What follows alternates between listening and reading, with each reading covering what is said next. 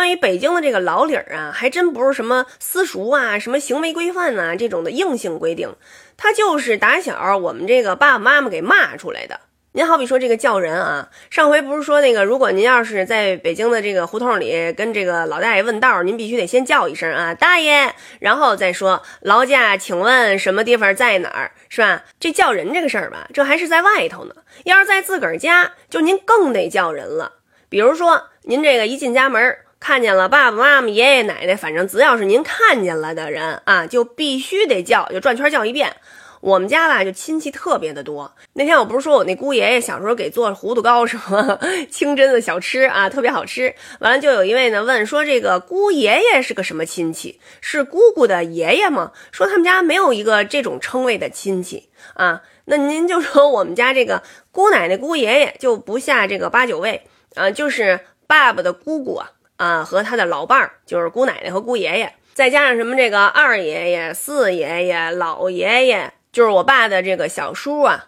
那都不是七的姑八的人儿。我跟你说，我们家吧，我辈儿小，这一进门，您看啊，就我刚才说的这些个爷爷奶奶们，他们的孩子，然后孩子的孩子，然后孩子的孩子，到我这儿，我辈儿小啊，我妈就揪着我在这屋子里唰唰转这么一大圈，所有的人通通地都得叫一遍。咱再说这街坊，如果您放学回家了，从院门口开始。当然了，胡同里可能就有您认识的，您就得开始叫了啊，什么这个爷爷呀、奶奶呀、舅舅啊、姨呀，反正就全全全都是给你规定好了，跟这个叫什么，跟那叫什么了吗？不是啊，你就认识的就全都得叫一遍啊，你不许说我低头假装没看见，这样不行。比如说您回家了，完了您想出去上个厕所，呃，您就出门了吗？哎，这出门在院里又碰见谁了，您就得重复再叫一遍。如果进了厕所了，发现这个蹲位上都都都这个有您认识的人啊，您也得叫他啊，千万不要觉得尴尬，当然人家也不觉得尴尬。那手指捂着鼻子还在那问呢，吃了吗您？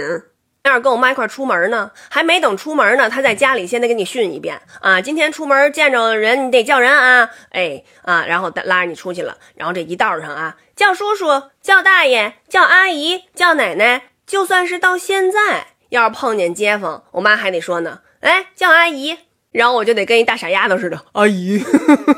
我觉着咱们这个训练，大家伙儿打小都是同步的吧？但是您现在还这么训练您家孩子吗？